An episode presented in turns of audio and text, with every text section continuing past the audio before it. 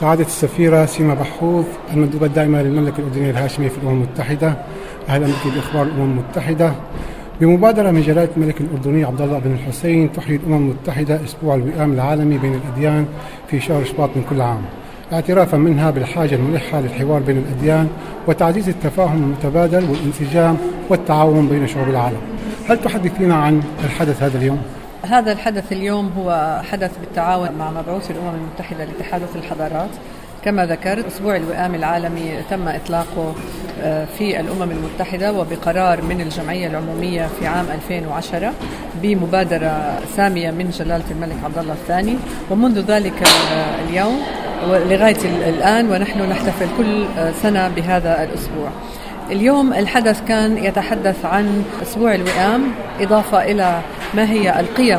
التي يجب علينا كعالم أن نروجها في هذا العالم اليوم المليء بالأحداث والمليء بالأزمات، وكيف ممكن أن نتوجه جميعا لنخلق من حولنا عالم أكثر أمنا وعالم أكثر وئاما وعالم يحمي الأماكن الدينية وعالم أيضا يحمي الشباب من الانزلاق في مسارات مختلفة، منها مسارات العنف، منها مسارات الإرهاب ومسارات أخرى غير حميدة ومسارات أيضا لا تؤدي بهم إلا إلى أماكن لا نريدهم أن يذهبوا إليها. تحدثنا أيضا عن أهمية أن يكون في هناك برامج تخاطب الشباب، برامج تدمج الشباب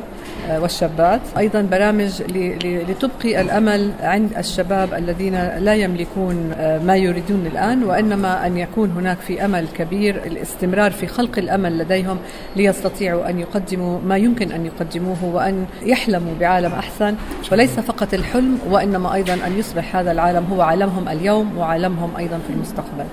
قلنا أيضا أن الشباب هم ليسوا فقط المستقبل، هم الحاضر أيضا،